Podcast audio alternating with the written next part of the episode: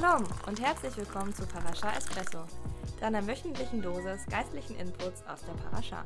Hol dir einen Kaffee und lass uns die wöchentliche Tora-Lesung anschauen. Diese Woche beschäftigen wir uns mit Parashat Berukotai. Der Abschnitt beginnt bei 3. Mose 26, Vers 3 und endet bei Kapitel 27, Vers 34. Wir wünschen dir viel Freude damit. Auf Facebook, Twitter oder über unsere Website kannst du deine Gedanken mit uns teilen. Wir freuen uns auf dein Feedback. Auf schnellen Schwingen komme der Tod über den, welcher die Ruhe des Königs stört.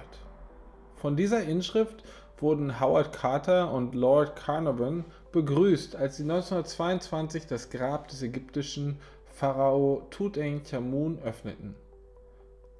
Kurz darauf verstarben Carnarvon, sein Hund, ein Mitglied aus Carters Team und sein persönlicher Sekretär, ein südafrikanischer Multimillionär und ein Buchhalter, die allesamt mit dem Projekt zu tun hatten. Klingt nach Stoff für einen Kinofilm oder einem Roman. War das jetzt nur eine Verkettung von Ereignissen oder tatsächlich ein Fluch? Diese Woche kommen wir zum Ende des womöglich schwierigsten Buches im Shumash, den fünf Büchern Mose. Das hätten wir also schon mal geschafft. Da hatten wir es mit Reinheit und geschlachteten Tieren zu tun, mit fröhlichen Festen und mit Vergebung. Wir haben uns mit verzwickten Themen herumgeschlagen und versucht, schwierige Abschnitte in den Griff zu bekommen aber endlich haben wir uns doch noch durchgebissen. Bisher war die Lektüre ja ganz schön zäh, aber vielleicht kommt das Beste ja zum Schluss, wenn wir jetzt die Endkapitel des Buches betrachten. Anhand meiner einleitenden Kommentare über Tunt El Chamun hast du es bestimmt schon erraten. Es geht um Flüche.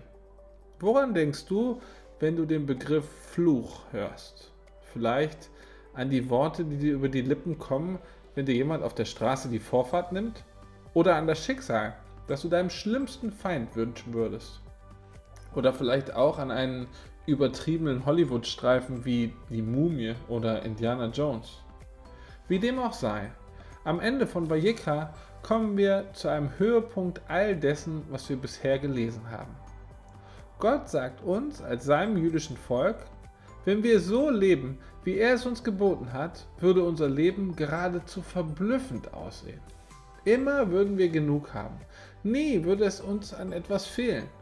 Unsere Feinde würden uns unterliegen. Wir würden eine lebendige, blühende und aktive Beziehung zu unserem Gott haben. Das klingt doch richtig gut, oder? Aber jetzt kommt der Haken.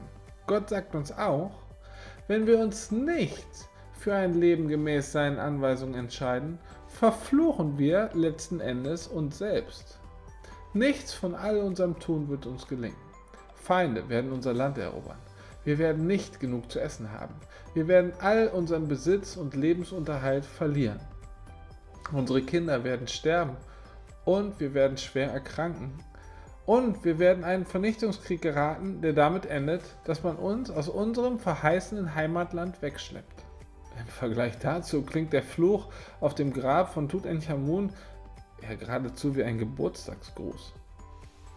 Wenn wir so die Einzelheiten des Fluches am Ende von Vayikra durchlesen, prallen wir entsetzt vor dem zurück, was da über uns kommt, wenn wir nicht auf Gott hören.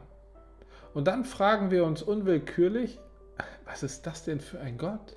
Einerseits verspricht er uns Gutes, wenn wir ihm gehorchen. Andererseits uns mehr oder minder kaputt zu machen, wenn wir uns für Ungehorsam entscheiden.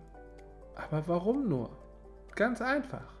Gott ist Gott und er weiß, dass sein Weg der beste ist. Er ist kein Hunde- oder Pferdehalter, der einen Trainingsparcours aufbaut und sein Tier einfach mal so durch die Reifen springen lässt. Er hat auch keine sadistische Freude daran, wenn seine Geschöpfe leiden. Vielmehr hat er uns gesagt, was am besten ist damit wir genau das tun und ein erfülltes und herrliches Leben führen sollen. Aber was nützt schon ein guter Rat, wenn man sich nicht daran hält? Es bringt nichts, wenn man zu einem Ernährungsberater geht und sich ein Programm aus Gemüse und Rohkost empfehlen lässt, dann jedoch losmarschiert und sich ein dickes Hamburger-Menü mit Pommes bestellt. Aber als Menschen handeln wir immer und immer wieder genau auf diese Weise. Die Lektüre der Flüche in unserer Parascha für diese Woche ist nicht aufgrund all dessen furchterregend, was uns passieren könnte. sondern aufgrund all dessen, was unserem jüdischen Volk tatsächlich passiert ist. Es bricht uns doch das Herz, wenn wir auf den Seiten der Torah die Geschichte unseres jüdischen Volkes lesen, noch bevor überhaupt etwas davon stattgefunden hat. Unsere Städte wurden zerstört, unsere Kinder wurden umgebracht, unsere Ernten waren nicht ausreichend, die Nahrung ging uns aus und wir mussten sogar unsere eigenen Babys essen. Bis zum heutigen Tag sind wir ein Inbegriff des Fluches und der Buhmann der ganzen Welt. Weil wir den besten Weg abgelehnt haben, hat Gott zugelassen, dass wir diesen Weg der Vernichtung gehen mussten. Und doch gibt es in all dem noch Hoffnung.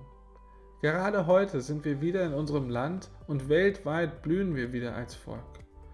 Heute sehen wir, dass Gott nach dem Fluch einen Segen herbeigeführt hat. Warum? Weil wir so toll sind? Weil wir endlich auf ihn gehört haben? Nein. Weil er ein guter Vater ist, der sich über uns als seine verirrten Kinder erbarmen will. Am Ende der Flüche in unserer Parascha verheißt Gott, um seines Bundes, seiner bindenden Übereinkunft mit uns willen, wird er uns wiederherstellen und zurückbringen, obwohl wir das gar nicht verdienen. Wow. Diesen Hoffnungsschimmer ist nach den Tiefen der Verzweiflung nur zu willkommen. Bloß erfahren wir an dieser Stelle immer noch nicht genau, wie uns Gott wieder zurückführen wird. Dafür mussten wir noch ein paar Jahrtausende warten bis zur Ankunft des Messias. Jeschua hing am Holz und wurde für uns zum Fluch, ganz wie es in der Tora geschrieben steht. Er hat die von uns verdiente ultimative Strafe getragen, von unserer Lebensquelle, unserem Vater, unserem Schöpfer getrennt zu sein. Weil er diese Strafe getragen hat, müssen wir sie nicht mehr tragen. Der Messias, der kein Unrecht getan hat, wurde verflucht, damit wir, die wir Unrecht getan haben, gesegnet werden können. Wenn wir uns für die Nachfolge des Messias entscheiden, müssen auch wir als jüdisches Volk nicht mehr unter diesem Fluch leben. Und da haben wir es also. Wir sind am Ende. Nach den schockierenden schlechten Nachrichten leuchtet am Schluss dieser Hoffnungsschimmer. Und um ehrlich zu sein, ob die Ereignisse rund um die Öffnung des Grabes von Tutanchamun irgendetwas mit einem echten Fluch zu tun haben, ich weiß es nicht. Eines jedoch weiß ich. Der Segen und Fluch in der Tora ist die Wahrheit. Er ist nämlich bereits erfüllt worden. Doch dank dem Messias sind wir frei von diesen Flüchen. Natürlich meinen wir damit nicht ein Leben ohne Schwierigkeiten.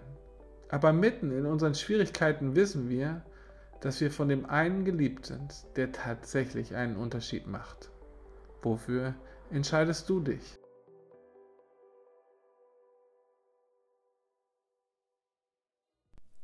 Das war's für diese Folge. Wir hoffen, dass dir unsere Parascha Espresso gefallen hat. Vergiss nicht, uns zu abonnieren, damit du unsere neuesten Folgen nicht verpasst. Wir würden uns freuen, von dir zu hören, also kontaktiere uns gerne über Facebook, Twitter, YouTube oder über unsere Website judenfürjesus.de.